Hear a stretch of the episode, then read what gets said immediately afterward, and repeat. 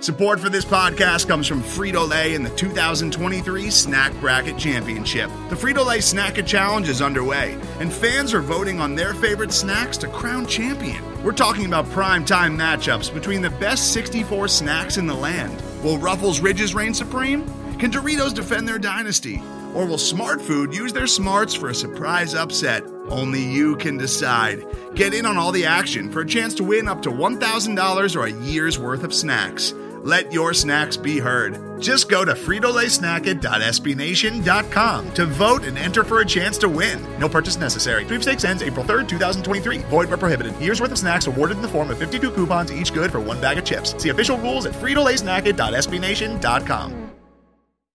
The Black and Gold Banneret podcast is brought to you by the Unger Real Estate Group, powered by eXp Realty, proudly serving Orange, Seminole, and Lake counties. Call 407 790 9957 or visit WeSellOrlando.net.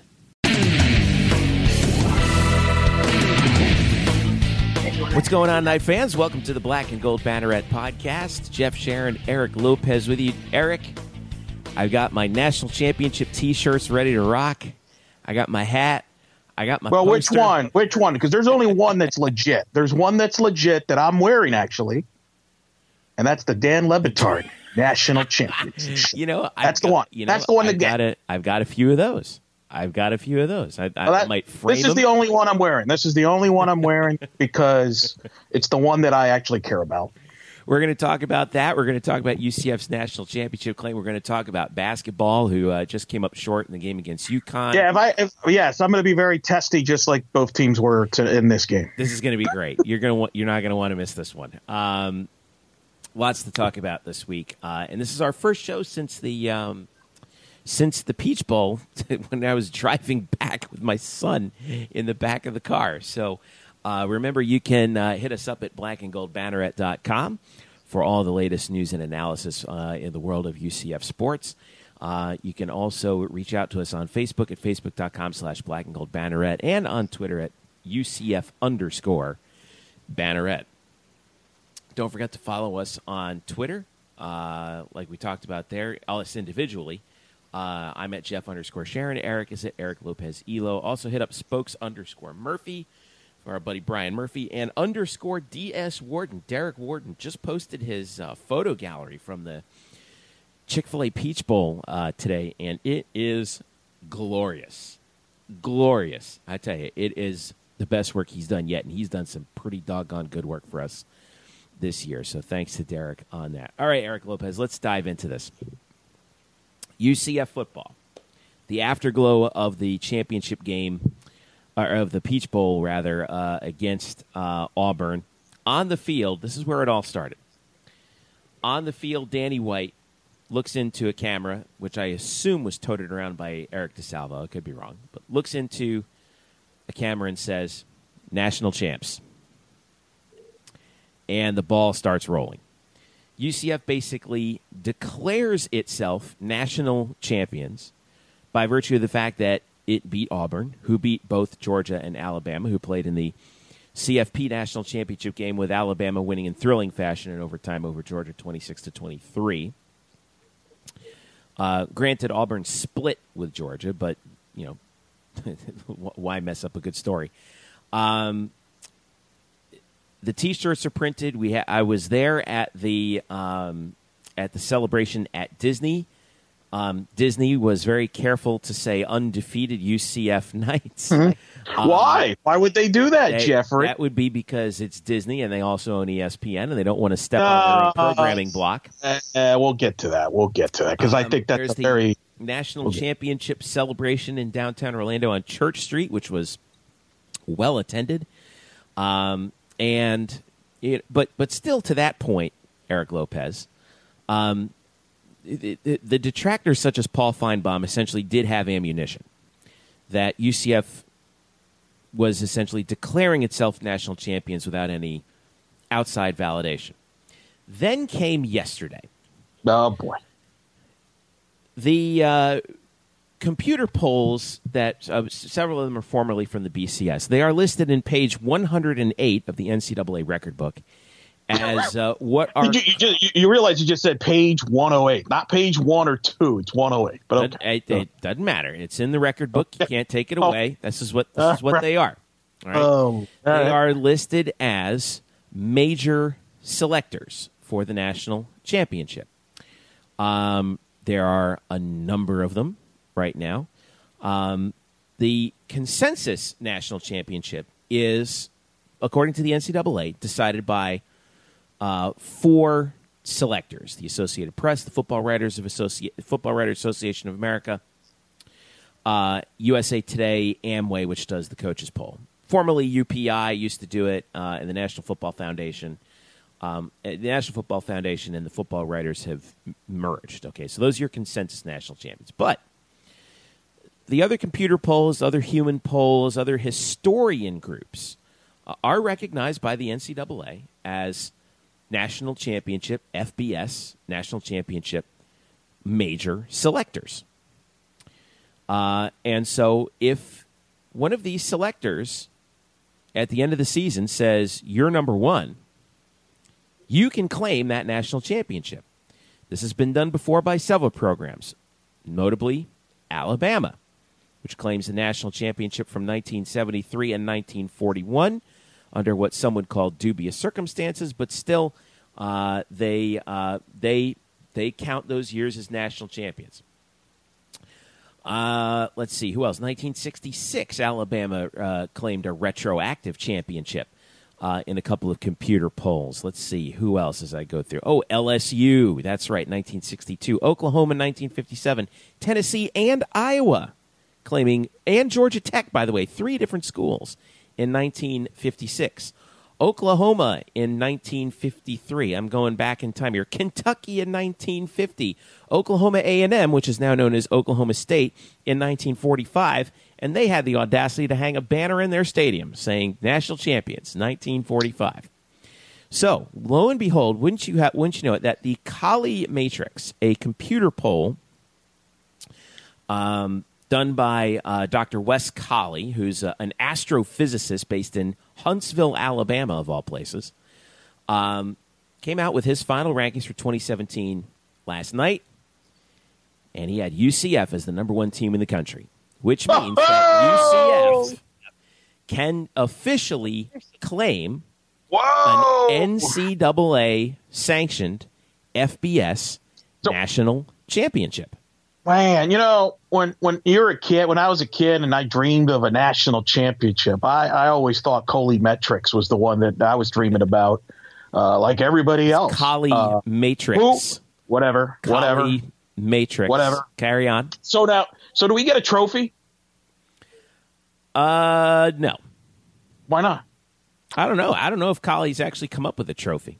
Uh, why, maybe. Why not? Why not? I don't know. Yeah, I'll say this first he's of all. An, he's an astro. He's an astrophysicist. He doesn't make a lot of money. Well, well, I mean, who better to judge college football than an astro? What? That's my that's my point. I mean, wouldn't you want astrophysicists judging everything? I'm being serious. Absolutely, absolutely. These because, are the smartest you know, people in the world. By the way, and I looked at his rankings. I, I laughed because he's got Wisconsin ahead of Ohio State in the rankings, even though Ohio State beat Wisconsin on the field, which is kind of UCF's argument that they beat Auburn on Not the field. Not our problem. And, well, wait a minute. Wait a minute. I thought the whole point was that you know let's settle this on the field. That we didn't. Yeah. So now we're you know we're deciding this by math. That is UCF's point. This is why I think this is absolutely 100% brilliant. Number one, you're calling out those other schools in the quote Power Five end quote who do this all the time. Okay. Does that make it right? Uh, yes, it does. As far as I'm really, if they get to do it, so we true, get to do it. So true. Wow. Okay. Yep, well, that's so so. So you know, back in the '40s, we're you know, hey, just because things were done 50 years ago, hey, it's okay to do it now. That's Complete, basically the yeah, message. You're well, uh, see. I think what we've we have learned here in the last week. Look, UCF, you know, we can claim whatever you want. We can claim and and you broke it down very well. But we here's what I've learned in the last week. Nobody wants to fix the system. Nobody wants to fix the system. Everybody just wants to troll people. No, no, call no. People I disagree with that. Who wants to fix it? Why? UCF and the group of five schools do, do want to fix the system. The problem is they can't. Oh, why is that? Because let's say, um, let's say hypothetically, let's take this to its logical conclusion, as UCF did, by the way. They're taking this to its logical conclusion, taking your point that you've made many times eloquently Yep. to its logical Correct. conclusion that we don't have a playoff. Correct. call it a playoff. We don't have a playoff. It's a four which the group of which by the way which by the way the group of five everyone agreed on on a contract and they're getting paid for it But let's not forget, though, that they agreed to it on the condition that they believed that their best team would have a shot to get Uh. in if they played well, right? Well, that's what Okay. UCF did. They are the first. The UCF. This isn't. This is. This is a true fact. UCF is the first undefeated FBS team in the playoff era since 2014. Okay. First Okay. undefeated team. are And they the first undefeated are they the first undefeated team not to get a shot to play for the national title Uh, no, they're not. okay But because if the play, there's a lot of them the and, and, and by the way some of them have been power five schools too that have not gotten oh, a Oh, well, Auburn was one of them, 2004. Correct. No question about it. I'm not arguing Correct. about that, but that was in a previous era. This Yeah. is in the this is in the playoff era, right? This was supposed to solve the problem. This is what ESPN and the group of and the and the Power 5 conferences told us. No problem. You have access now. Guess what? You don't. And if you don't believe me, listen to this quote from Bob Bowlesby, commissioner of the Big 12. the conference that many people in UCF want to be in right correct Speaking to, well, I don't know anymore about after this. Um, Wow. Speaking to Heather, Heather Dinich of uh, ESPN, this is a quote. Uh, he said that uh, UCF's playoff exclusion from the playoff is quote fair because playing in the American Athletic is not the same as playing in the Big Ten or the SEC or the Big Twelve. It's just not. They have some big games, but they don't have an Iowa State who can beat a second-ranked Oklahoma the depth of those leagues and the quality at the top, getting ready for one game against Auburn, that's a lot different than playing Auburn every week. TCU. If TCU and UCF played 10 times, says Bob Bowlesby, I defy anybody to convince me that UCF would win the majority of the games. Of course, I've only been looking at it for 35 years. End quote. That's Bob Bowlesby. Now, setting aside whether or not you think he's correct, let's set that aside for the moment that is astonishing to me that he's basically saying the American Athletic Conference, they're a second class citizen. This is a commissioner of another FBS league coming out and saying that on the record. right Now, if that doesn't prove our point, I don't know what does. All right? And so I say, good you think on he's you. alone do you Huh? think he's alone did he feel you think he's alone on that No, I don't think he's alone on that. But that here's Let the me thing. let me ask you- why let me would ask you this. Why would you come out and say that? well he's just well that's his opinion you don't do you not want his opinion No, Why? do you think he's a do, do you, well, I think he realize the can of worms he's opening by coming out and saying that? Oh, I think it's stupid. I think it's stupid. I think it's a stupid comment because, first of all, if you put UCF in the Big 12 and you give them the revenue and the resources that a lot of those Big 12 schools, they can more than compete. Look at TCU since they've joined the Big 12. See, one of my problems with this whole story is that all, all parties have been childish, childish in this. Instead of being acting like adults and having creative conversations, we've decided to just call each other names and and well, you can't beat this guy, you can't beat that guy. Well, we beat that guy, and let's just troll this person, and you know, it's just been childish. It's a lot like politics, and I'm and I'm going to tell you why it's a lot like politics and the politics that we're in today. I watched the national, the Alabama Georgia game, and the president got, came out to a mixed reaction, and I thought to myself, wow what a sad commentary that the president of the United States can come out to a football stadium and get a mixed reaction and quite frankly not surprising right? I mean do you agree with that? Do you agree with that? Not surprised. With the your, your people fans are free to boo whoever they want to boo. correct. But why are we at this point because we're divided. Because instead of trying to figure out ways to make the country better, we're just busy arguing with the other side and have their biasness, right? The Democrats have their biasness, the Republicans have their biasness. So everything they're going to do is from their own perspective. They have no interest in making the country better. They just want to make things that are that benefit their parties. And so as a result, we don't really get a lot accomplished and we have people that disagree on things. Well, guess what? That's college football.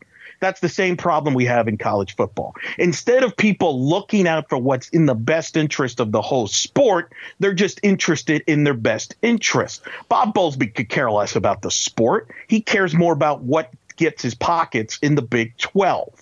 That's why he made those comments. Why That's what a lot it- of okay. So, so here's my question to you then: Why is it correct. not in UCF's best interest to do this, to call the system out for the for the sham that it is? Who says they didn't? I mean, they. They have the right to do that. But I also understand people that if you have to take it, like if people are going to ridicule you, you're going to have to take it.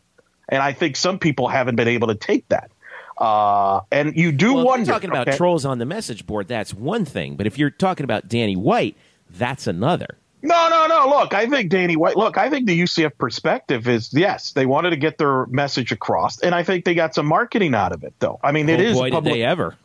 okay, but let's not let's acknowledge that that's a big part of this, Yeah, right? They hacked It's a the lot news of cycle for the entire week on ESPN leading up to this game.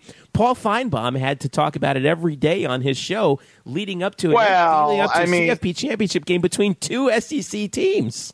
That creates a problem in journalism today. That's that we just, you know, instead of people looking up facts, they just kind of want to yell and call each other names and come up with a nice soundbite. I mean, that's the industry that we're in today. And the deal, the thing that you better be careful with if you're UCF, okay, is down the road having a backlash on this because you're agitating people at a very high, powerful positions, basically. So what happens, Jeff, if there is realignment in the next decade and you get shut out? Because you agitated wrong people. What if, as I was told by people uh, that work at other conferences this week, if one of your sports teams is very close to making the NCAA tournament, whether it be basketball or baseball, if it's close and you get bumped out because of politics, is, does that justify it? What difference does it make if you're already getting if that's already happening What, now? what, what are you talking? No, but whoa, whoa, whoa, whoa. It's not happening to your school. Okay. Although you bring up a good point. Here's the other thing. Do you think the group of five is getting screwed only in football? oh no, they're getting screwed everywhere else too. Oh, I agree. Ask Wichita State. Why did Wichita State change from the Missouri Valley to the American Conference? Better It's chance for because they- to get into the tournament.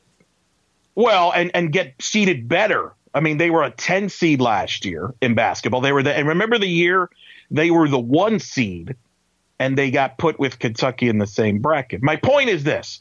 You're not going to win this battle. So, yes, you get some PR, you could claim what you want. You've made you've broken it down in details. That's great.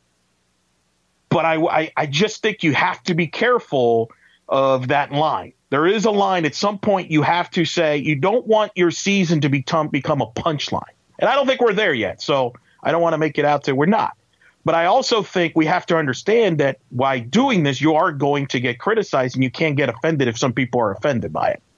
Oh, I'm not. I'm not offended by it. Well, but I think other fans are. I think fans are, which is why I think Well- fans are offended every time. Just because somebody calls you out, says I don't agree with this, doesn't mean they're wrong. But that's- I think it's okay. It's okay to have difference of opinions, and I think if we learn as a society, forget this subject, but as a society, to have listen to other ideas and other perspectives, then we might actually get somewhere. But if we're just going to name call each other, and anytime somebody questions you, well, you're a hater, you are a hater, you you don't know what you're talking about on both sides. I'm not suggesting. I think UCF. I, I understand the other side. I think Paul Finebaum was very uh, idiotic in some of the statements he's made, and others as well, like the stupid comment about, well, join another conference and play tough. It doesn't work that way.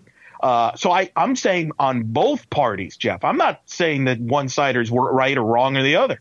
I'm just saying that both parties. Would you not agree? And I'm not talking about the UCF administration. I'm just talking about the argument that has been taking place on social media and all the trolling and all the hey, you know, you know, all that stuff. Is that going to? To me, that's not healthy. That's not healthy at all. That's not productive Yeah, to I me. mean, well, I mean, if you pay attention to that, I get it. But I mean, I which a lot of people do. I don't. I don't. I mean, it, I, I think you and I are a lot smarter. Look, if people listen to this program going back to the fall, we warned you this was going to happen. We warned you that you were not going to get into the playoff. We explained why. I have been saying this since the 90s when I follow college football that I think there should be an 18 playoff and you have to have automatic bids. And here's the thing this is my other issue. Everybody's poking and ripping the committee, right? The committee, the committee. And yet I pointed this out on Monday night. The AP poll had UCF only ranked two spots higher than the committee. I think the coaches had like three. Why didn't anybody go after them? Why? And, and by the way, their final polls, the AP had them at six. The coaches had them at seven. The BCS, if they would have had the BCS formula, had UCF at number nine. There's no formula out there that would have put UCF in under any circumstances. So this is not just a committee's issue here. This is the whole sport. This is an issue that goes back to the 90s, 80s. You go back, you've mentioned all the flaws in the sport. I think everybody would agree with you. You've pointed it out in your article. There aren't stupid claims in the 40s and the 50s because everybody's selfish in that regard. Hell, I remember 1994, Penn State undefeated. Didn't whiff the national title because they gave it to Nebraska because the sympathy for Tom Osborne because he never won one, which is an absolutely asinine reason to give a national title, but that's what happened in 1994. Yeah. So my point is, yes, you're all absolutely right. The whole sport is screwed up. It's flawed. It's biased. And when you depend okay, when you're depending on opinion, all right, because this whole sport is based on opinion. The reality is nobody really knows. Nobody knows if UCF can beat Alabama. You might think they can beat Alabama. Alabama people might think Alabama can beat UCF and can't compete, but we really don't know. But we yet know. we nobody knows. But yet that's the that's how college football is decided is based on opinion, which by the way, it, it nobody's technically wrong when you have an opinion. You may not agree with the opinion. Like I know some people are mad because people have said, "Well, Auburn didn't care about the game with UCF." Well, let me ask you this: Did UCF care when they played Arkansas State last year? Yeah, what happened exactly. then? Remember? No, because here's the thing. I, I guess Georgia didn't it, care when they played Alabama, huh? Well, my whole thing, it's funny. Aren't because we're we're upset because of the way the the Big 12 and the SEC treat the American Conference. And yet, when UCF played Arkansas State, Jeff, what was the the kind of the premise from the fam? Oh, we're playing a Sun Belt school. Don't we do the same thing to other conferences like Conference USA and the Sun Belt and the MAC? Ah, you guys are worthless. Why, why, why are we wasting our time playing? We all do the same thing. We all do the same thing. So no one's innocent in this, and no one, you know, to me, I, I, that's the problem that I have with this story is that no, really, at the end of the day, everybody's just going to yell at each other. Everybody will just put out their national championship shirts. I think there's a percentage of UCF fans that are just as happy with this result. They don't want, you know, they cool, we're national champions. That's great, but nothing's going to change. Nothing's going to get fixed because we're all going to act like 12 year olds, and we have to have name calling. And so, unfortunately, the sport's not going to get fixed. And I think that to me is the disappointing thing. Is that's what should be focused on, not hey who's claiming national titles. Hey, who's doing this? The the focus should be making the sport better. But I don't think that's the prop. The, the gonna, what's going on. No. I'm going to disagree with you slightly. I don't think the system's going to get changed at least for another seven years. Whenever the contract not until the next out. TV contract. Correct. Twenty twenty five, I, I, think, is when it's due to is due to come. Correct. Out. What I do think, though, is it pulled back the curtain on what I believe was an established consensus that the Power Five conferences wanted to have out there in the public consciousness that actually no this really is legit now. The bcs is the past. It wasn't it, it you know the, the, college football playoff is a fully legit system. And i love the fact that it's you know our, our alma mater ucf that threw a wrench into the system and said hey guys the emperor has no clothes still now, yeah, when people realize that's that, that's going to be the impetus for action when contract time does come around. Is it going to no, change I, dis-? I disagree with Of course not. I dis- I disagree. By the way, that's not what's going to change it. What's going to change it is when TV wants more playoff games. That's what it's going to change. When money gets involved and says, "Hey, we want eight teams instead of four because we want the extra game and we want more money." Okay, that's when it's going to change. Right, but it's not going to change. Didn't this just jump the demand for that? No, because Oh, I disagree also, because I that, disagree. because no, we're hearing a lot of stuff now about you got to expand the playoff, you got to expand the playoff, you got to expand the playoff more than well, we've heard in the last four years. No, you heard it. La- you've heard it before. You've heard it every time a team gets left out. You heard it last year when Penn State got left out when they right. won the Big Ten and they put Ohio State in. Right. You heard we've it on it selection We've day. heard it before, Correct. but now it's reaching a fever pitch. And I and that's the, and that's the key because we didn't have a test case before. Now we do. It's what you could make previously arguments about why Penn State shouldn't have been in. Well, they lost a game. Um, I forget what Penn State's record was before because obviously they weren't. They had two undefeated. losses. They had two, They had losses, two Lost losses, to okay. Michigan and You could- Pittsburgh, you and could that's why always that. make that argument. But we didn't have an undefeated, basically Cinderella team okay. that you could point to and say, "We want to see how that team would stack up against the big boys," and we're not going to because Western the big Michigan. boys Wait, wait, hold on, control. hold on a second. It's not true though. Western Michigan was undefeated going into that selection, and they didn't even sniff it. We forget it because they lost statement. their bowl game to Wisconsin. Western Michigan was in the same mix. All right, Houston beat Florida State on the field. All right, at the Peach Bowl, they had one loss, and that one loss was was they had their backup quarterback.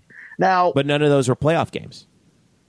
Correct. But I think, yes, the fact that UCF finished undefeated and beat Auburn, let, let's be honest. A lot of this is because a lot of people don't like Alabama. A lot of people don't like Alabama. They don't like Nick Saban. Oh, of course. If, Cle- if Clem, if let me ask you, if Clemson's playing Oklahoma, do you think it'd be as loud? Because I don't. Um, I just think people love trolling Alabama. I agree. No, I agree. I think a lot of this has to do with the two things. It was Alabama, and first of all, it was two SEC teams, and people just Right. get you know That, flip that- out. when now that is that is also a big factor Yeah. because remember we had this you know we had Yes. this discussion before was it six years ago when Alabama and LSU played LSU. Correct. yeah when yeah, they, uh, Alabama got the benefit of the doubt over Oklahoma State, even though Alabama didn't even win their didn't win their division because they lost LSU during the season, et cetera. Mm-hmm. And that was a two team deal. Uh, a lot of this is because of the SEC envy, and there is SEC envy. Um, there's no question, and Alabama envy. If Alabama was not in the mix, I don't think the argument would be as loud. But because it was Alabama, and people have a problem with Alabama, and people have problem with teams that win all the time, it got taken to the next level. And I'm fine with that. That's okay. Uh, I don't have a problem. I just think the conversations need to be civil and we need to look at it from all different angles. And I don't think it's the worst thing in the world to listen to people. I think sometimes we just don't listen to them and we just, ah, you're screw, you're biased, you're crap. You know, there are points that can be made for both parties. That doesn't mean that, that just because somebody questions certain things that you could do better. I don't think it's the end of the world. Uh, and I think if we can get to that point, I think we'd be better off. Um, but I think, uh, yes, I think a part of this was the Alabama thing and everybody, you know, the whole Auburn thing. But uh, I look, ask people that follow the sport very closely. Yeah, I mean, I'm sorry, but the SEC is better than the American Conference. I mean, it just is. There is tougher places to play. So I understand that argument, but I also think it's a little nonsense. I have also said this for the last 25 years, and in particular in the last decade.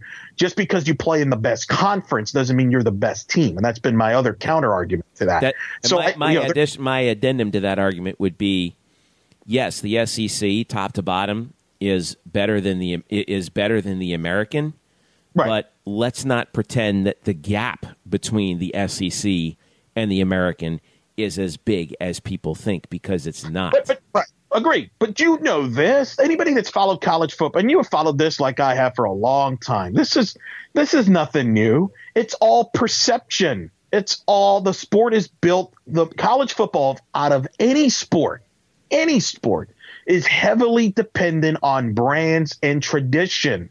So to people to act shocked that Alabamas of the world are going to get the benefit of the doubt shouldn't be. This has always happened since the dawn of you know days. I mean, this has always happened. Um, it just is what it is. I just don't believe uh, you just have, like I said, I think UCF has made their point. I agree, but I think you also have to be careful in going to the point where now people don't take you the the, the, the argument seriously. It kind of reminds me of the NFL with all with the controversy with the players and taking the knee, right? For the for the national anthem. Well, what was the message? Why did you take a knee? There was obviously a message. And what ha- one of the problems that happened was the message got lost. What the reasoning they were taking the knee got lost in the translation because all people focused was, oh, well, that player's taking a knee during the national anthem how un-American, including the president, by the way. He made a bigger deal out of it. But the message got lost. There was a message. The re- there was a reason why they were doing it for, but that got lost. I don't want the message to get lost, Jeff. That's my biggest concern.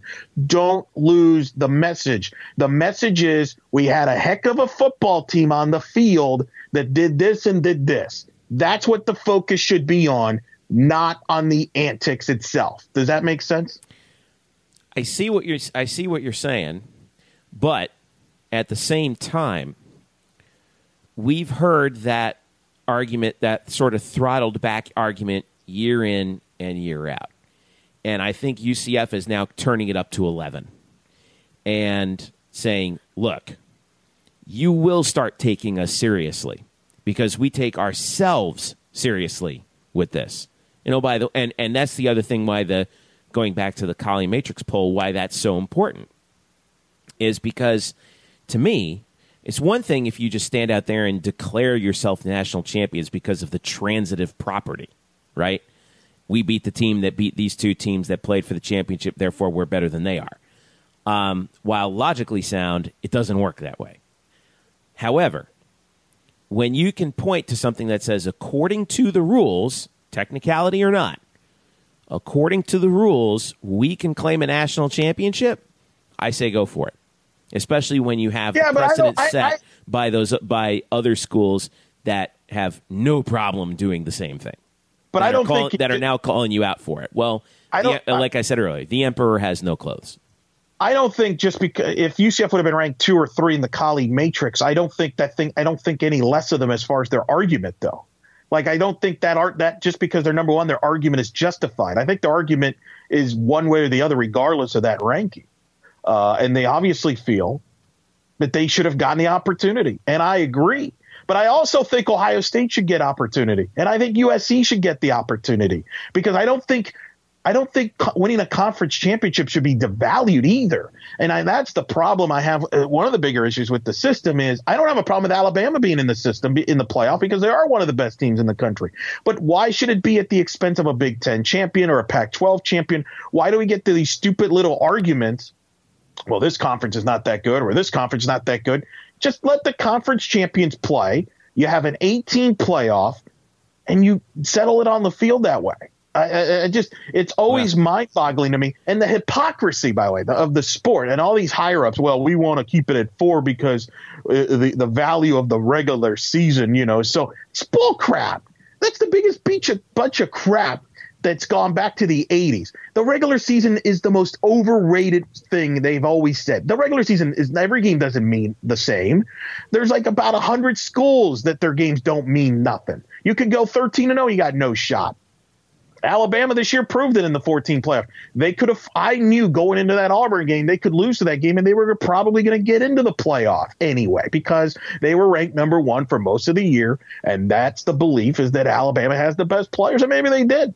And they, you know, they certainly, to their credit, beat Clemson and Georgia, which is not an easy thing to do, is to go back to back and beat, you know, Clemson and Georgia.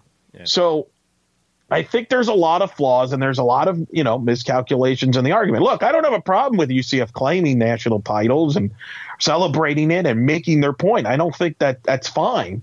But let's not lose the message here. Let's not get carried away here because you can claim that, but you also have to understand that, you know, I don't, I mean, do you, let me ask you this. If we did a poll, how, are you you think every UCF fan truly believes in your heart of hearts you're national champions today? Um, am I Give me dosing, the am I dosing them with sodium pentothal? Before I ask them that question. That's it. No, I mean, do, let me. Do you feel like the national champion?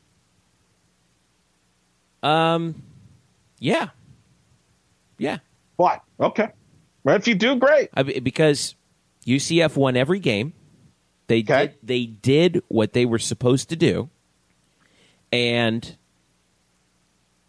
if that's what you need to do to, if that's what you need to do in order to claim that, yeah, hang that banner, hang that banner, baby. Go ahead, hang it up. If UCF would have lost the game during the season, do they not? Why wouldn't they still have a shot? Why shouldn't they still get consideration? No, because you lost. You had just as many losses as everybody So else. wait, wait a minute, wait a minute, wait a minute.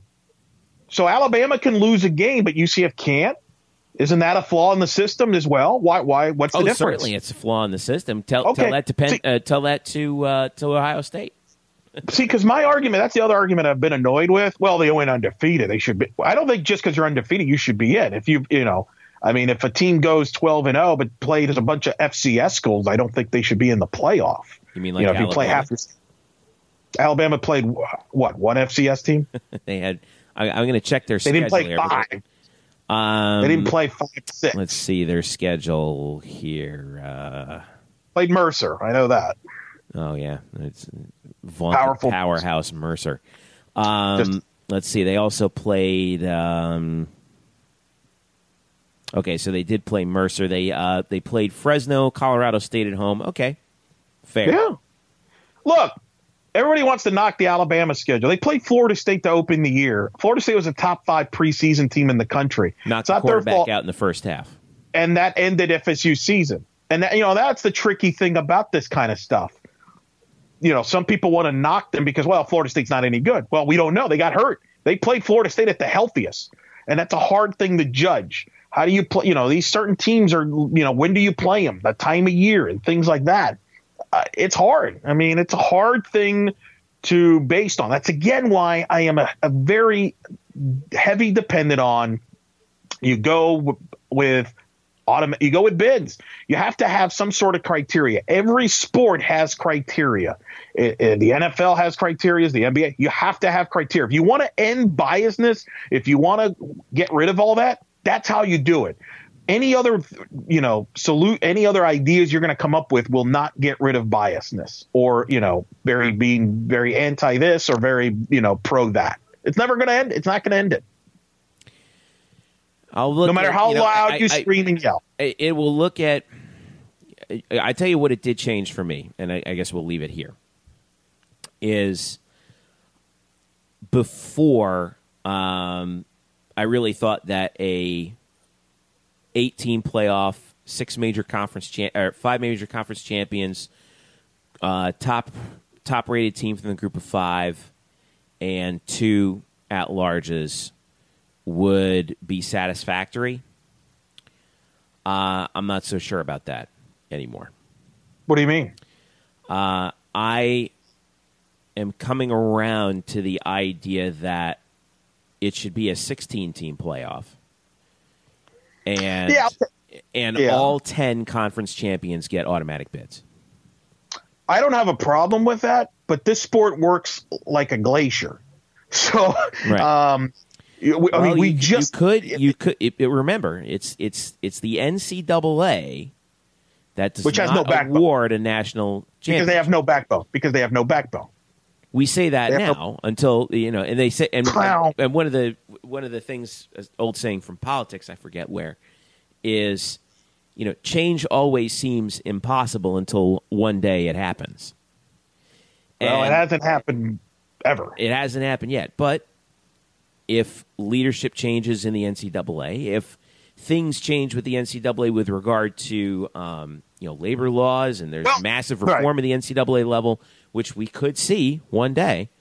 You Well- never know. We could see the NCAA grow a pair and say, "All Right. we're going to host an FBS 16 team, uh, 16 team playoff. All the conference champions, six at larges, uh, determined by a committee, um, uh, uh, you know, a selection committee, just like basketball, right? Just just like FCS, just like one Just double, like you know, Division two. uh, I- Division two, Division three, you name it, and it'll be and, and this is how it's going to be. And if you don't like it, too bad. You don't get to call yourself a national champion. I, that's fine. But I mean, this sport was at you know didn't even have anything until like 2014 where they did this four team invite deal. Uh, so we we move like glaciers. So, So like, can we just possible. Yeah, we just may not be around to see it. Well, it, well, it Right. wasn't. It wasn't all that long ago that people were saying a four-team playoff would never happen. I agree. And I think what's going to happen is I think by next decade, and I'm talking 2025, something like that, I think you're going to go up to eight. And and I think there's going to be movement in the conference. Here's the other thing you got to be concerned about when you make these type of proclaims national titles. You have to run run the risk about this that all the Power Five schools says, okay, cool, congratulations. Why don't you guys keep playing for that championship and uh, we'll just play for our championship? And now you split. Now you split, and now you're not even allowed to play these Power Five schools because that that some people have had that concern. Nick Saban's made that comment that he would prefer to just play Power Five schools, which I think would be horrible.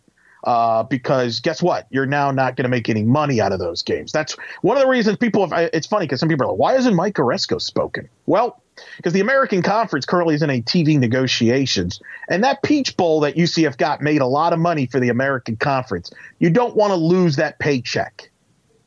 You don't want to lose it, and I think that's something that you also have to be careful of. Is and I'm not talking about UCF, but I'm talking about if more schools try to go this route of proclaiming national titles and try to rub it into people's faces or whatever you want to claim, that the Power Five will one day say, "All right, you're right. You know what? You guys, we'll shake hands. Good luck. Have your playoff. We'll have our playoff." And we split up.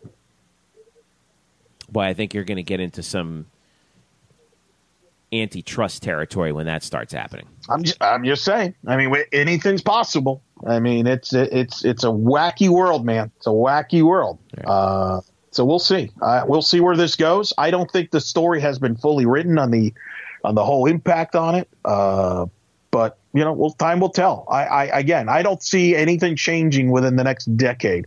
And look, from a UCF perspective, can we agree on this at least? We'll agree on this because I think we'd agree. And I know some people got mad at this deal because some of the early preseason rankings for next season was released by some people and UCF was ranked in the, you know, 15 to 20, 25 range. And people got upset about that because they return a lot of the core of the players. And I said, look, that's the norm. Especially losing Scott Frost and the coaching staff, people are going to drop them down just because of that, whether you like it or not. And people go, oh, you're a hater, you're mad. No, that's just the way it is. UCF's got to prove that they can win 10, 11, 12 games every year. That's what Boise State did. That's Yeah. what TCU did. That's what That's Utah, what Utah did. did, right? But how did and then Utah and TCU ended up in power conferences. Boise Because still they- on the outside looking in. Well, and I, what hurts Boise is the location and all that, but and timing, obviously. But TCU and Utah, what got them into the Power Five conferences was they were consistent winners, and the timing was right. And that's what you got to do. You just got to keep winning. Go win 10, 11, 12 games next year, and the year after that, and the year after that. And now, guess what happens? Now you get the benefit of the doubt. Now you get the benefit of the doubt. The the the, the benefit of the doubt you didn't get this year. Now all of a sudden you're getting it next down the road. And I think that's what the program has to do. Are we going to talk about Dan Le Batard? Because I, I do want to defend let's, Dan let's, let's let's hit Dan Le Batard real quick because he Yeah. um he he he declared UCF the Dan Le Batard Show national champion and uh, Yes, uh, go- which I uh, do have ahead. the shirt. I'm not joking. I'm not joking. I have the I shirt, got I got the shirt too. and I it's great. and I he wanted to somebody who likes to poke the bear and you know, Correct. and poke it injustice. Well, and I want to address that because uh, he wanted to do the show from our, from the campus uh, at UCF, and I guess UCF said no. Um, yeah, and there's some ver- reason. from what I heard, from what I heard, Yeah, uh, from Dan Le Batard listening to his show that the athletic department was on board. Mm-hmm. The university administration was not. I mean, there was some behind. I'm sure there's some behind the scenes things that people could figure out as time. Oh, well, this is why it didn't happen. I mean, there's probably a business, you know, things like that. But I know some Well, I, I fans heard think it would it would upset um, the uh, the radio partner because UCF's radio partner is 740 The Game, right. which is not an ESPN affiliate, whereas uh, Dan Le Batard obviously is on ESPN Radio. Local affiliate here is 580, um, and UCF did not want to, as an administration, from a business perspective, did not want to upset Right. the apple cart with their current uh, radio rights holder. That could be true. I mean, that might be true. That I mean, we've you know been in the radio industry for a long time. I, I could see that developing. But regardless of that, because I know some fans were like, "Oh, well, Le just mocking us. He's mocking." That's not true. That's not true. Dan Le Batard has been defending UCF throughout the season, all year long. Talked about Shaquem Griffin and everything like that. Had and Shaquem so on, I, I, think a couple times on the show, didn't correct. And in fact, I have a clip for you because some people are like, well, you know, people. Some people got upset because I guess he gave the trophy to Lane Kiffin on uh, Tuesday's episode, and I said, well, the reason he gave it to him is because UCF turned it down. what do you want him to do?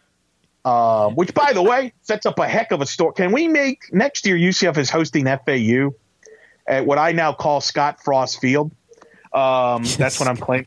I'm declaiming that um, after the best coach in the history of the football program. But uh, hey, if we could claim national titles and head, why can't I claim him as the best head coach of all time? I could do that too. But You're not an NCAA sanctioned selector. That's why, Eric Lopez. what do we have to do to be one? Can we do that? Can Black and Gold Banneret become an NCAA You selector? know, I wa- I was listening to uh, the interview um, earlier today with Wes Colley. Our our friend Mike Tuck was filling in Yeah. for Mark Daniels. Um, today he had Wes Colley on the show, and I wanted Mike to ask him that. And like, what do you have to do to become an NCAA major selector? Like, what did you have to do to get to get that you know badge, if you will, um, that merit badge, right? And uh, and Hmm. and he didn't and he didn't ask the question. Doggone it! So one day I want to find that out. Is is Sounds like you you're gonna have to get him. You're gonna have to get him. I'm You're gonna have to get Colley. All right. Anyway, and uh, uh, uh, but- go, go ahead with what you're saying. So I guess Lane Kiffin has the trophy. Well, FAU's playing UCF next year. I want that to be the Dan Le Batard Bowl. I want that trophy. I think if we beat FAU, we take that trophy. I want the trophy. I want that. But I'm going to defend Dan. I have a clip here from Tuesday because some people are like, well, that means he was off the UCF bandwagon. He was just going to mock us. There was some concern. People are like, well, we don't want him here because he might mock us. And no, he's a full UCF supporter. And I have an audio to claim that because he got into a big time argument in Tuesday's episode with college game day host Rece Davis. So here's the clip. with you, Stu. It's just Le Batard. It's also a bogus like national circles. championship. Uh, UCF has his rightful acclaim. I'm, I'm not even kidding, Rece. I know, I know that you're the college football face and voice, but I am saying that never before have we had such a clear doubt about whether we should have co-champions or not. Co-champions. never, be- no, you're out of your mind. Never Ha! before. What about LSU and USC? How many undefeated teams are there in the country right now, Rece? No, How many no, that's undefeated teams no, are there? Wait, that, that's not what you said. You said never before have we had such a doubt that That's there right. should be co-national champions. That's right. what You you got it. said, Right. Yeah. and you're right. wrong about that. Tell me why I'm wrong. 2003, uh, well, number one, because LSU and USC in 2003 would certainly be a debatable point, as would many others in the past. But here's the analogy that I would draw.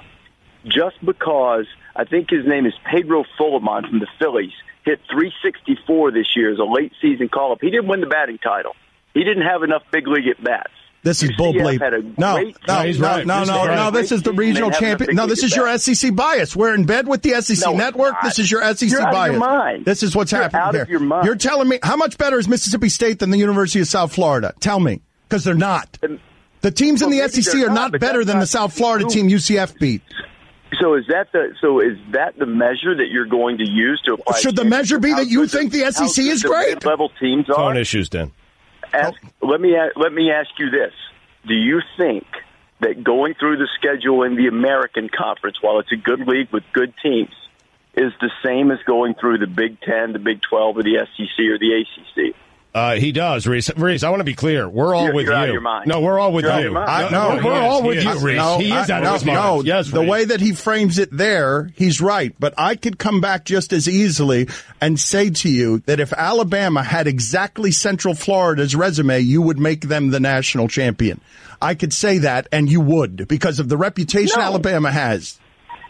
Not not if they play not if they played the American schedule, which is a, again a good league. And the reason I don't like these debates is because it sounds as if I'm bashing UCF. They had a great year, and they're capable of beating beating teams. Maybe they are capable of running through. They it, but should be co-champion. the point- we have a system. You can't just No, change I can. system I can. You don't I don't. like I think the system's bogus. I can. fine. The, Tone si- fine. the- I You already know paid a can- fine. Re- uh, Reed, Okay. stay strong, man. Then you, you should you should declare them. You you could get them a trophy. I have a trophy. They didn't I have a trophy, trophy. here for them that they won't accept. It's a trophy. Somebody send it to Rece Davis. I have a trophy. I've got 4,500 T-shirts declaring them national champions. You just agreed to send it to Lane Kiffin. You can't send it to everyone. I know. I'll send it to Rece, too. Send a piece of it to Rece so he can eat it. No one wants the trophy. I man. know. I'm very ashamed of that. Uh, Rece, I'm sorry for my tone. I do love you, and thank you for playing along with our show. There you go. I mean, look at the passion right there with Le Batard calling out Rece Davis, feeling that UCF should be in. And it was Rece that was the quote anti UCF. He's more the Alabama guy, going back to our original point. Bob Bowlesby ain't the only one that thinks that way. Rece Davis doesn't believe UCF could compete with the Alabama schedule or the SEC and things like that. But Le Batard and Rece had an argument about that. But Re- very consistent, and I've listened to him for many years. He's always been anti this system, to your point. So he was very pro UCF. So I'm disappointed um, that they didn't allow Dan Le Batard to do his national radio show from campus uh, because, or somewhere in Orlando, because I think that would have been great exposure for the university. I understand the business side of things, and I think maybe your point was maybe probably accurate. Who knows? Um, but I, I want to point out that Dan Le Batard is not mocking UCF. That he, he is very on, very much on UCF side. He genuinely he does believe UCF's the best team. So I, I for those that think he was going to mock UCF is completely inaccurate. Um, one last point before we go to break. Uh, some UCF fans uh, pulled some money together and uh, put up a uh, a billboard, uh, which uh, in Alabama, by the way, on McFarland Boulevard in Tuscaloosa. Uh, this billboard says, "Congratulations, Alabama! How about a home and home series with UCF, created and paid for by UCF fans? Fair." Um, well, when you say fair, as far as what? Uh, fair, fair to call them out in their own hometown and ask them that. Well, let me on the ask part you of this the fans, mind you, it was fans that did this. Right. I mean, the fans put the money. I mean, I guess you could. It's fair to do whatever you want if you spend money, right? I guess. It's your money. do whatever the hell you want. Uh, you know, it's funny that argument has been brought up, and, and and there's two sides to this, right? I mean, yes, in a perfect world, you like to do a home and home, but that's not realistic. Ironically, by the way, Alabama will play in Orlando to open the season. They'll play not at the against Citrus. UCF. yeah, yeah, they're going to play at the Citrus Bowl against Louisville. so, so the national champs will be in Orlando on opening weekend, Yeah, or whatever you- that's. worth. uh, uh, Lopez, you got to come in with your with, with your wrestling guys and be like, "What's that? That's UCF's music."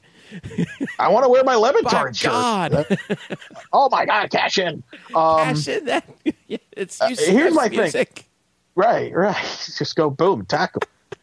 I think a home and home, whatever. Uh, my thing is this: Alabama, to their credit, every year plays a neutral game.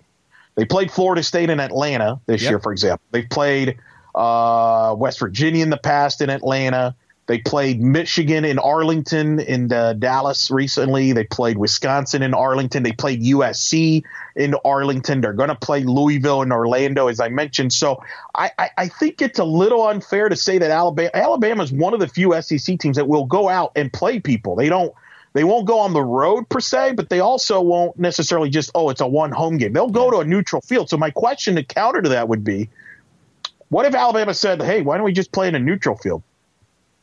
I don't think we should uh, take that down. See, if, I, like if it- I'm UCF, I'm taking that tomorrow. well, and that's my thing. My thing is this. I'll, I'll think- play. I'll play them in Honolulu. I don't care. Let's go. I agree. And my thing is this, and I know this will not be a popular comment, but if a team says, because Florida State and Miami's of the world had to do this back in the day, hey, come to us, play one game here, and then we want to play at a neutral field, I still think you take it. Yeah. I don't think it has to be a home and home. And it, or, or to know, and I, I hope we don't get into a has to be a home and home or else, because then you're going to have a hard time getting people to play you. It'd be great to do home and homes, but Alabama historically, as I mentioned, they play more neutral games, so you're going to have to be more adaptive to that idea. See, that's the thing where I'm like, you know, I, I- you know, I, I'm not even. See, O'Leary used to do this, right?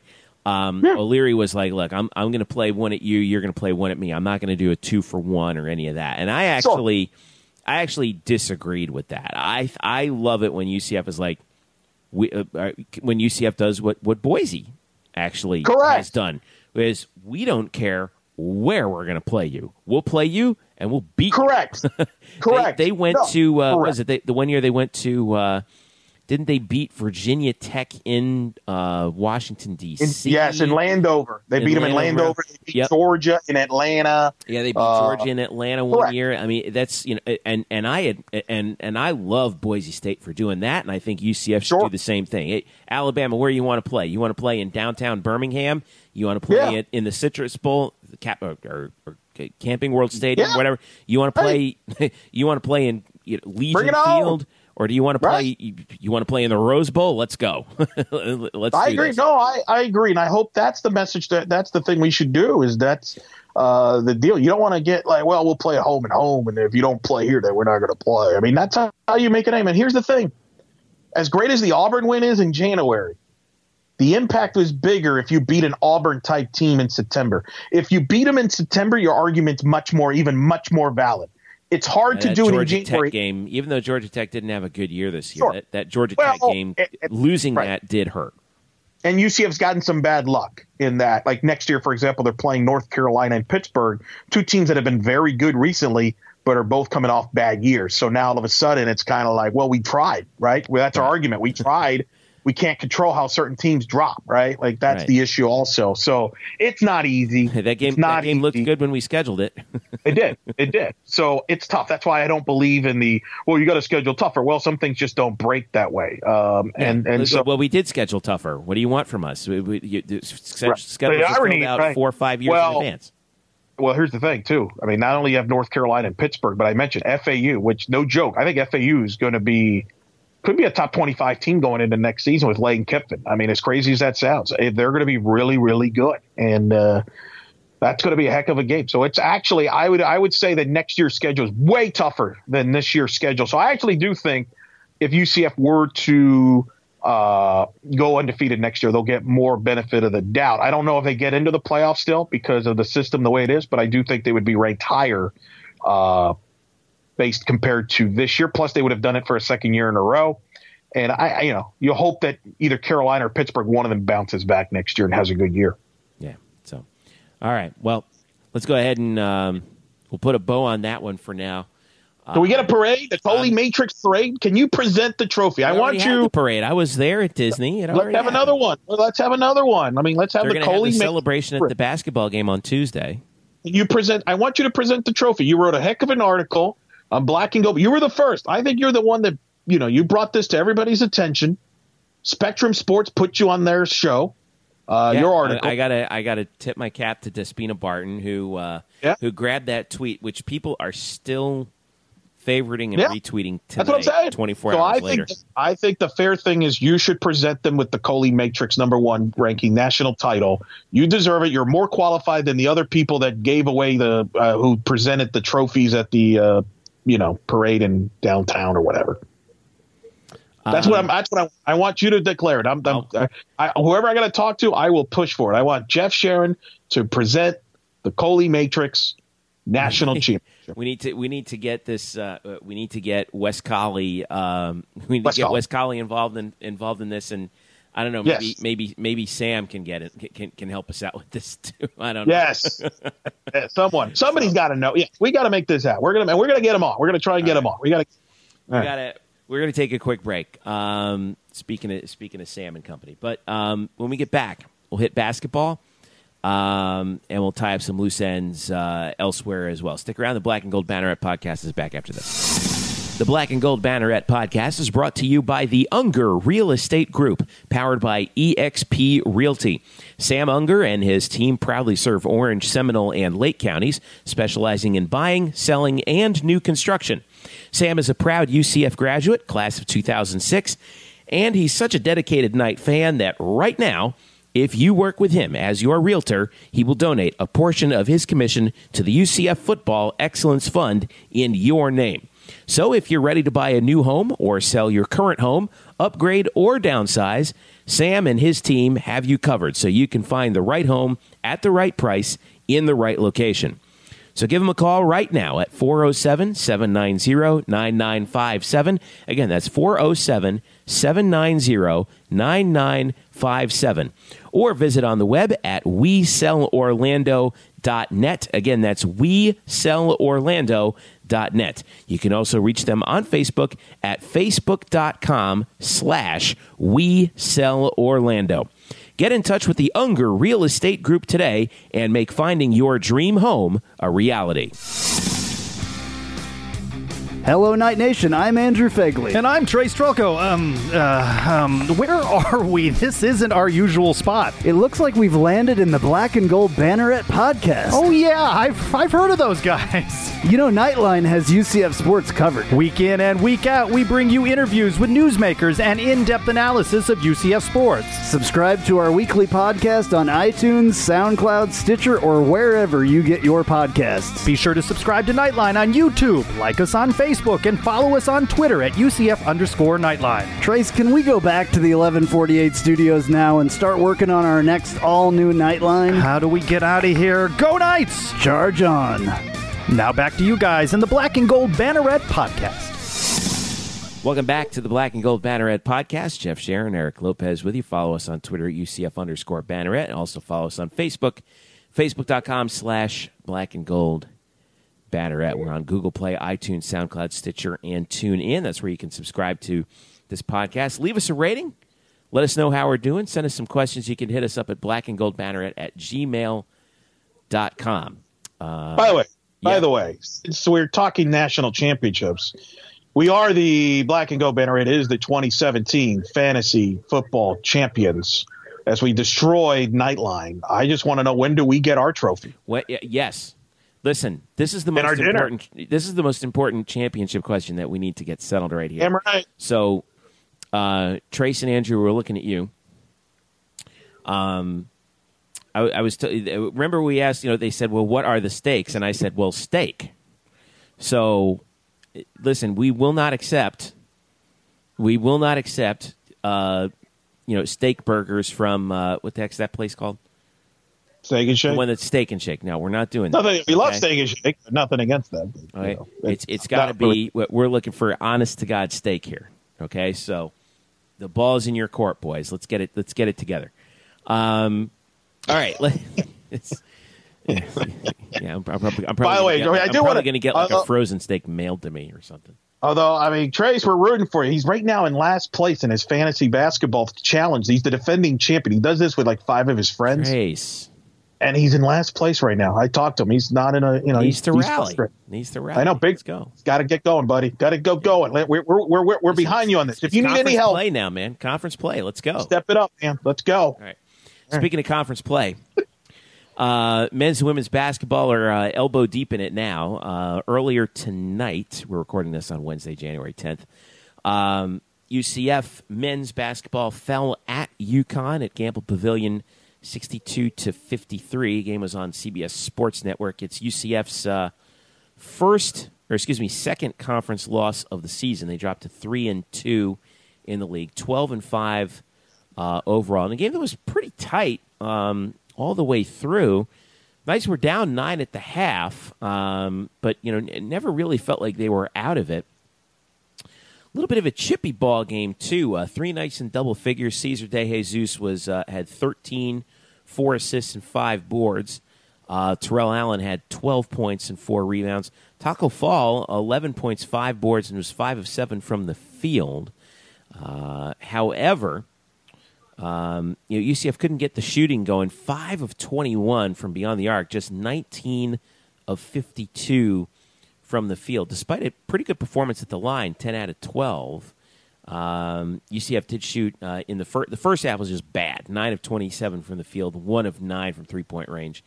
Um, on the other side for UConn, 18 points from Christian Vital, uh, and uh, 13 each from Jalen Adams, who crossed the 1,000 point bar- uh, uh, crossed the 1,000 point barrier in this game, and uh, Terry Larrier. Let's give some credit to the UCF defense, who also held UConn to just 19 field goals themselves. Um, but they did hit four threes for the game, uh, and they were 20 of 21 at the line. Note the free throw difference. UCF with 12 free throw attempts to UConn's 21. Uh, rebounds were also in favor of UConn, uh, 31 to 29. Uh, and it was chippy. There was a hard foul uh, in, during the middle of the game um, that led to a little bit of a scuffle. I think it was, uh, I forget who it was. I think it was Dayon Griffin was, um, actually, it looked like he got mostly ball when he was chasing down a uh, block um, that ended up in a scuffle. And then there was a scuffle after the game. Um, I think it was Griffin again, and uh, I'll have to go back and look. And I think it was J- may have been Jalen Adams involved in it. I didn't see. Did you see who it was? I didn't. I think Vital was involved in that Oh, too. Vital, I yeah, mean, Vital I, was involved in it. Yeah, but um, Brian, uh, Which was a Brian pre- Murphy and you brought both brought this up at basically the same time on Twitter that that uh, the conflict is back. see, it turns out we just had the wrong sport for It's the the wrong trophy. sport, exactly. Yeah, that's all. I want that. Tro- whoever has that trophy, bring it out on January 31st when the Go- two basketball Let's go teams pick it play off it. the bench uh, in Hartford. It's. I bet you it's in a closet somewhere, like like in, at the at, at Rentschler Field. It's got to be right. Oh, well, let's get it. I, mean, I I contacted U- UConn and I asked I, I asked the rest of the I said, "Where is the trophy?" He says, "We don't know." I'm not sure I believe that.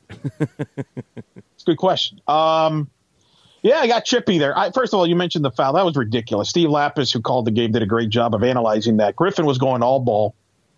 It, it He did make a play for the ball. That that was clear. Yeah, it was, which is the point. That's not, all you can do. He, he was not Right. intentionally trying to No, and the play and the UConn UConn player, and the UConn player was trying to dunk the ball and uh, and slow down. Yeah, That's what happened, and so you have a physical contact, and you know this happens in the NBA too. Uh, The, the sports, you know, the, the way they're calling games has become softer and wussifying it.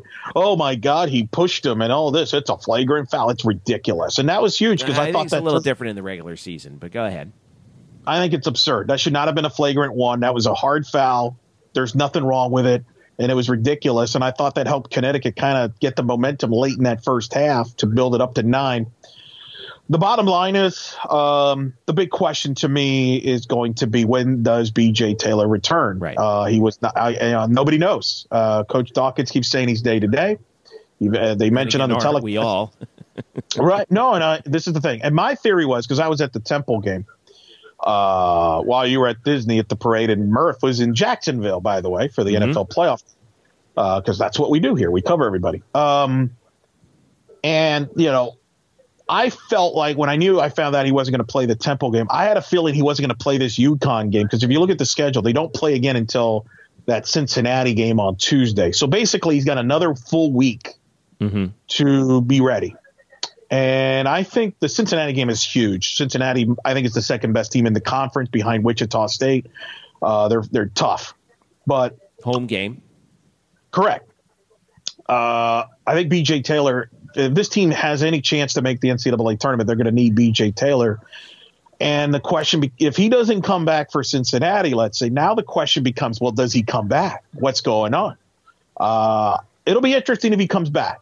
And when does he come back? Because Lappas brought it up in the broadcast. It's going to take some time to gel once he gets back. So they need to get him back soon because this defense is legit. Uh, coming into this UConn game, they were third in the country in scoring against, sixth in the country in field goal percentage against. Defense is there, and the defense will give them chance to win every game. But as we saw, their offense is very tough right now. They don't have consistent players. A lot of it is youth. The shooting's erratic. BJ is a guy that can clean up a lot of that. BJ is a type of guy that can make a lot of guys get easier shots. Yeah. So they need the bottom line is if they don't have if they don't get BJ Taylor back, they're not going to make the NCAA tournament. Their only shot to go deep in the conference and compete in the conference at high level is they get BJ back sooner than later. Whether that you know when does that happen, I don't know, but that's to me the deal. And unfortunately, that's a tough loss at UConn. They don't play well historically at UConn. They're going to have to find ways to steal some games on the road. Now they wanted East Carolina, which is fine. Uh, they lost at SMU, which everybody loses to at SMU.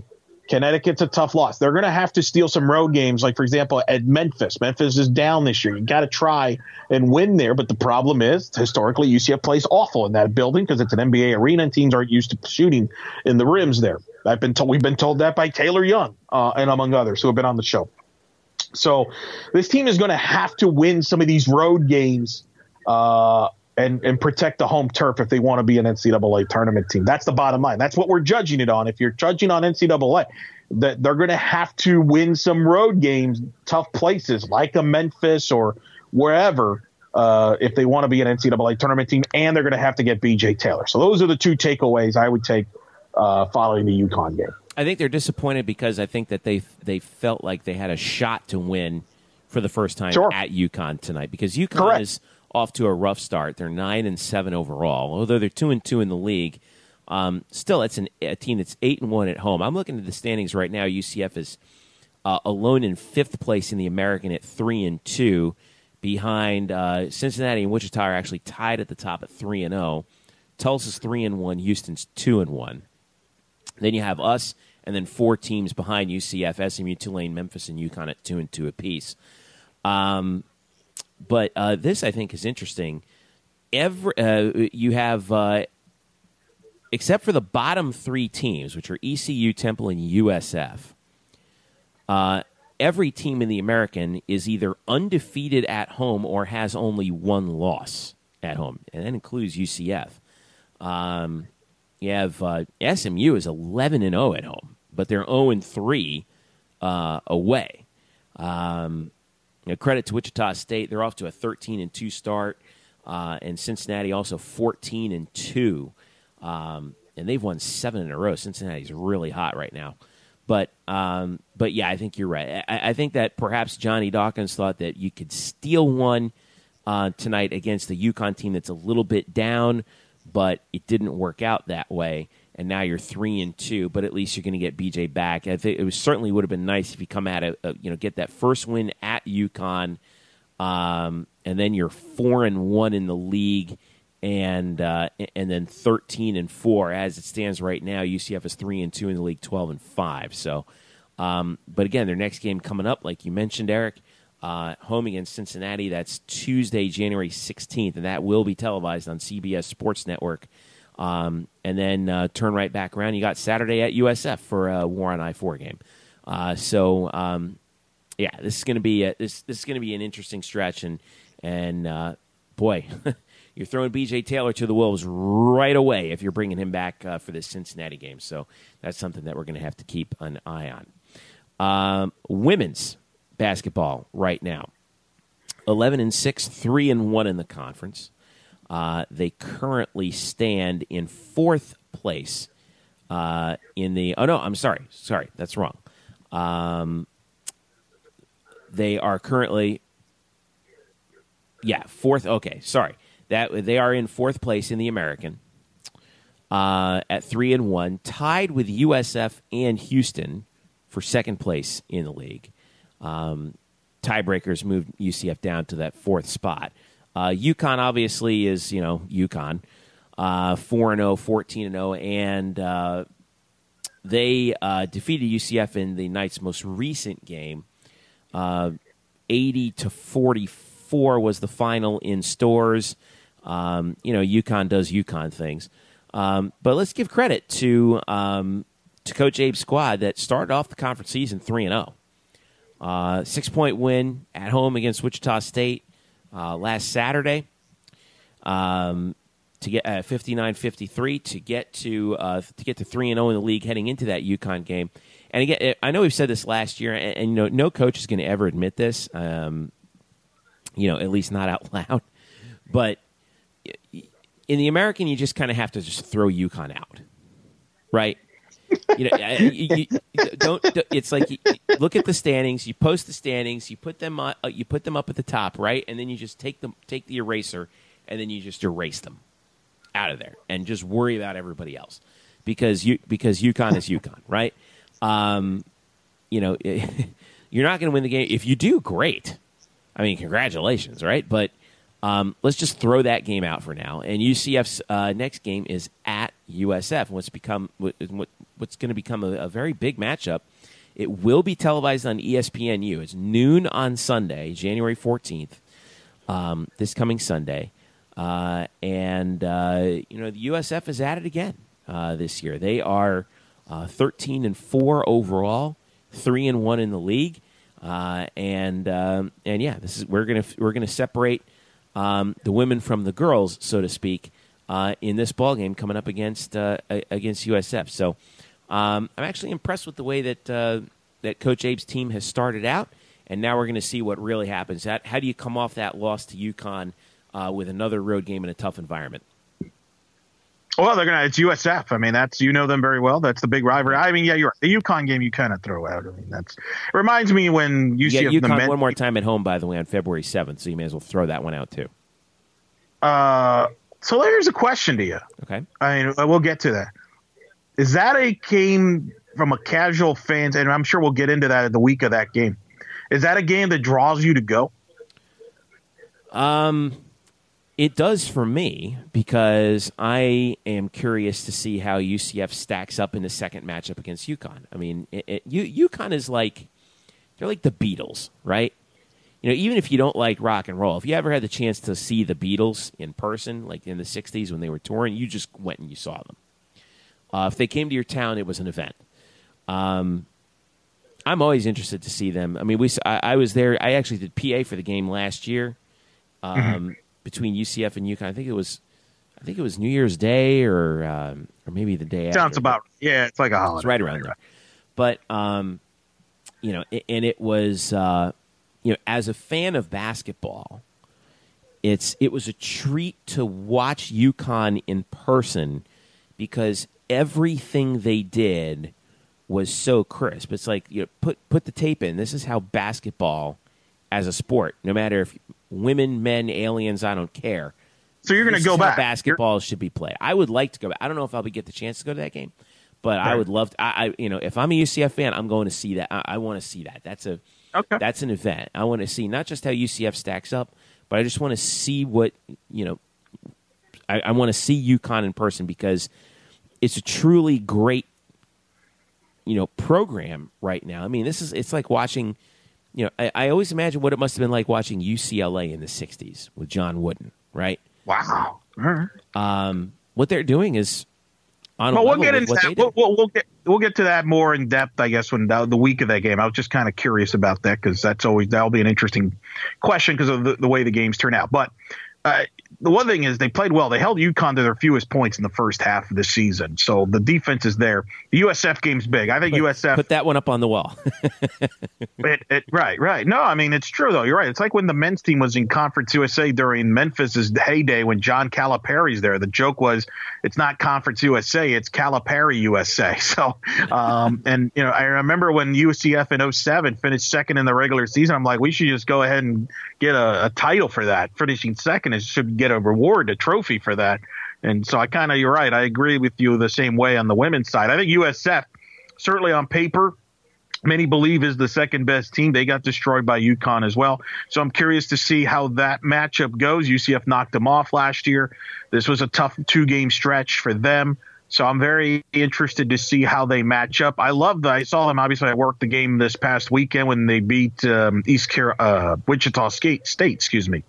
Uh, and Z Saunders, who you've seen up close, getting better and better by the game. Coach, obviously, very uh, big fan leader. I think she's kind of replaced some of the, you know, intangibles and some of the production that uh, Lewis did last season. yeah. Uh, so that's been huge. The defense is good. They got a lot of. They're starting. They're rebounding the ball well, even though they've lost some size. Um, lost a lot of size this year. Correct. And Correct. Out for the year. Fifi and Correct. Out. Um, Cor- yeah, I I mean that's that's your starting center and your starting power forward. So they, Well, they that's the really are right. patching it together up front. Well, both. I mean, her, her and and Dawkins have done that, uh, which I think has kind of been underplayed a little bit. Uh, that they've both have been put in positions. By the way, I mean the women's team. Uh, I haven't checked. I'm going to check actually right now. Uh, have put themselves in position where you know, I know it's early and people would say that, but uh, they've put them themselves in a position where if they win some meaningful games here down the stretch here, they can get themselves into the NCAA tournament. And I don't know, you know, that's where the women's team is. They were 51 RPI prior to the UConn game. I don't, or uh, prior last week, I should say. I haven't checked what this week's RPI is for the women's team, and uh, I would imagine it would be help when you play UConn. It's going to get helped, obviously. Yeah. But uh, you know that that's uh, one of the factors. This team has a shot if they can keep improving. And and she told me after the game is just be focused for every game. Everybody can get up for the UConn games of the world and the USFs, but you also got to get up for every other game. And I think that's going to be the key for this team's success the rest of the year is just staying on that consistent level uh, that got them to the 3 and 0 start. And, if they do that, I think things will take care of itself. Because from a women's side, I think this is a three bid league, probably. Uh, it has a very good chance of being that. So uh, I think there's great opportunities for this team. I'll be curious to see how they shape up against the USF, who many believe is the second best team. Uh, we'll see. I'm very interested. I'm very interested to see how they match up. I was right. UCF uh, RPI was is 51. That was as of games through January 9th. They were 51, which is not bad. And I would assume, you know, playing That includes UConn the and USF. game, yeah. UConn number one RPI. Real shock there. Uh, Houston. No 20 way. yeah, seriously. Uh, Houston 28 RPI. USF 29 RPI. Uh, UCF 51.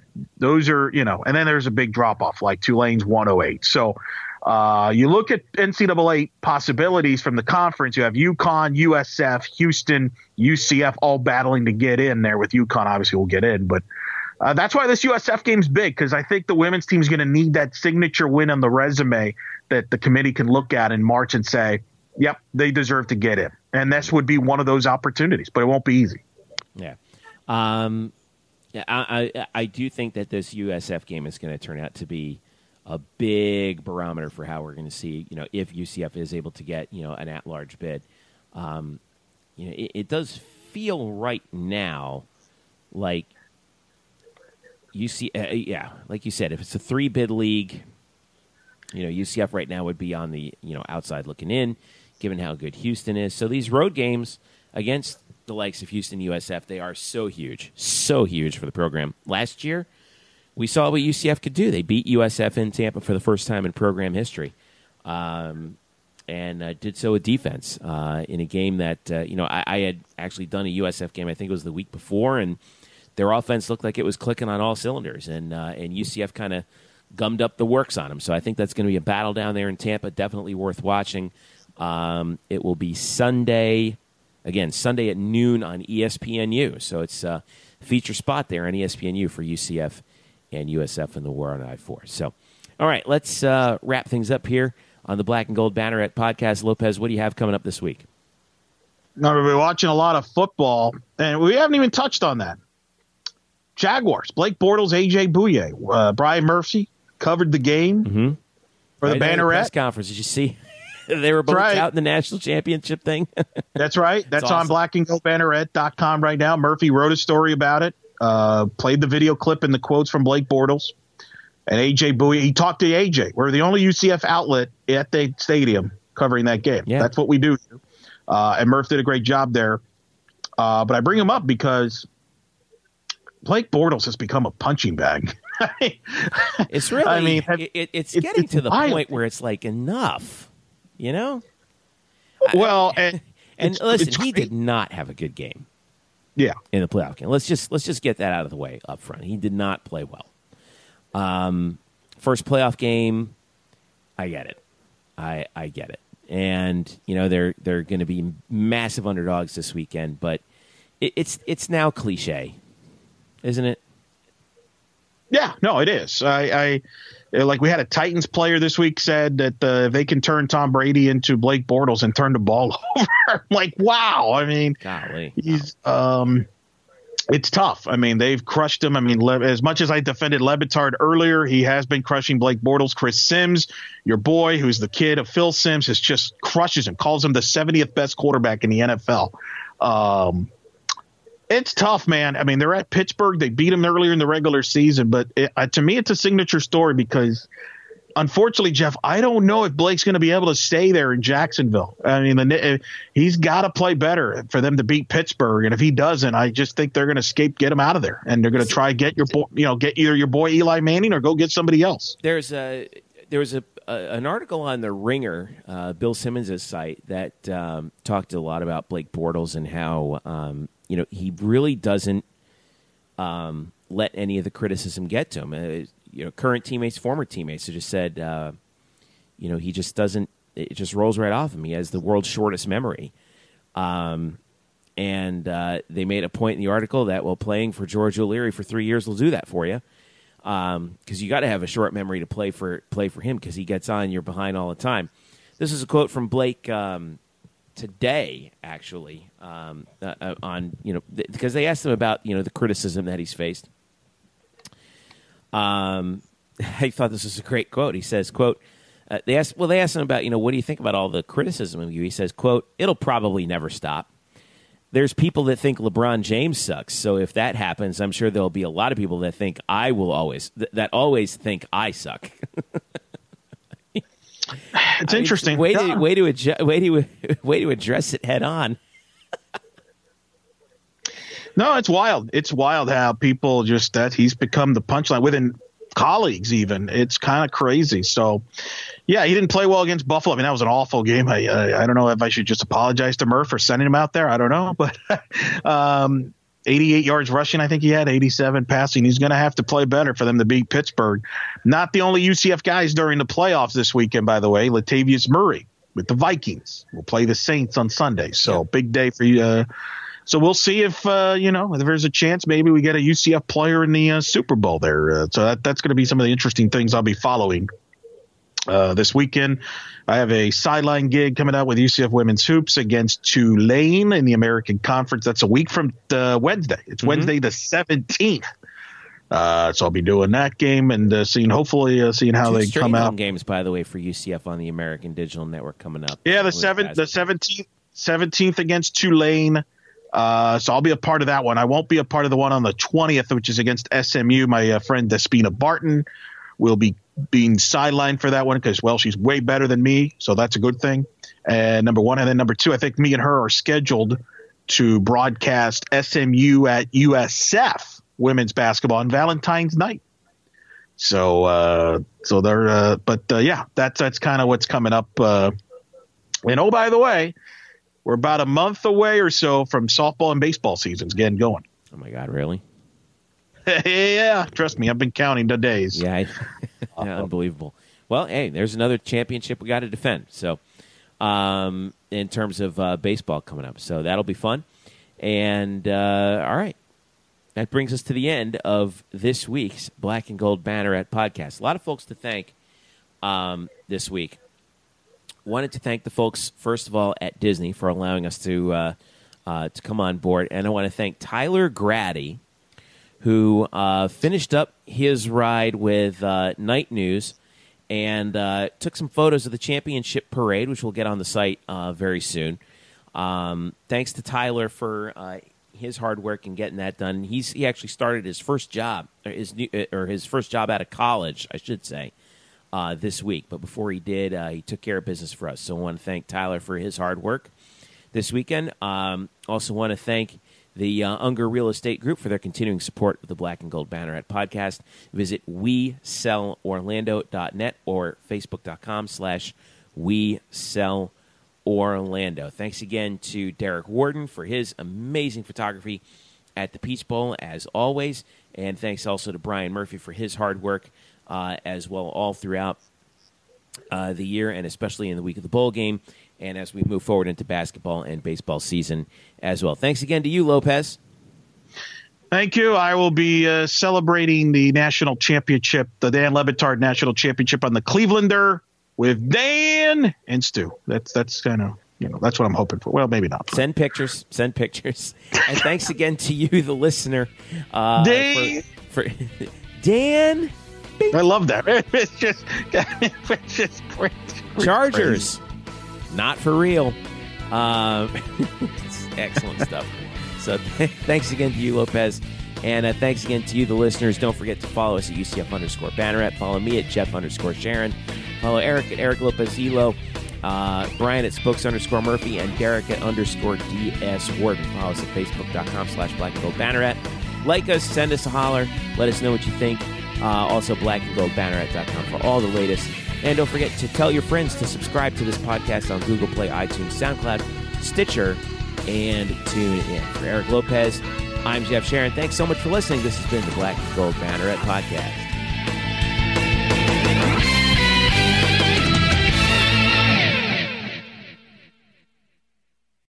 Today's episode is brought to you by Cars.com. With over 2 million vehicles and 50,000 more added every day, Cars.com will match you with the perfect car for you, your budget, your life, your style. And if you're ready to say goodbye to your current car, Cars.com will get you an instant offer to cash it in. Just start by entering your license plate and get matched with a local dealer who will write you the check. So whether you're looking to buy or sell, just go to Cars.com. It's magical.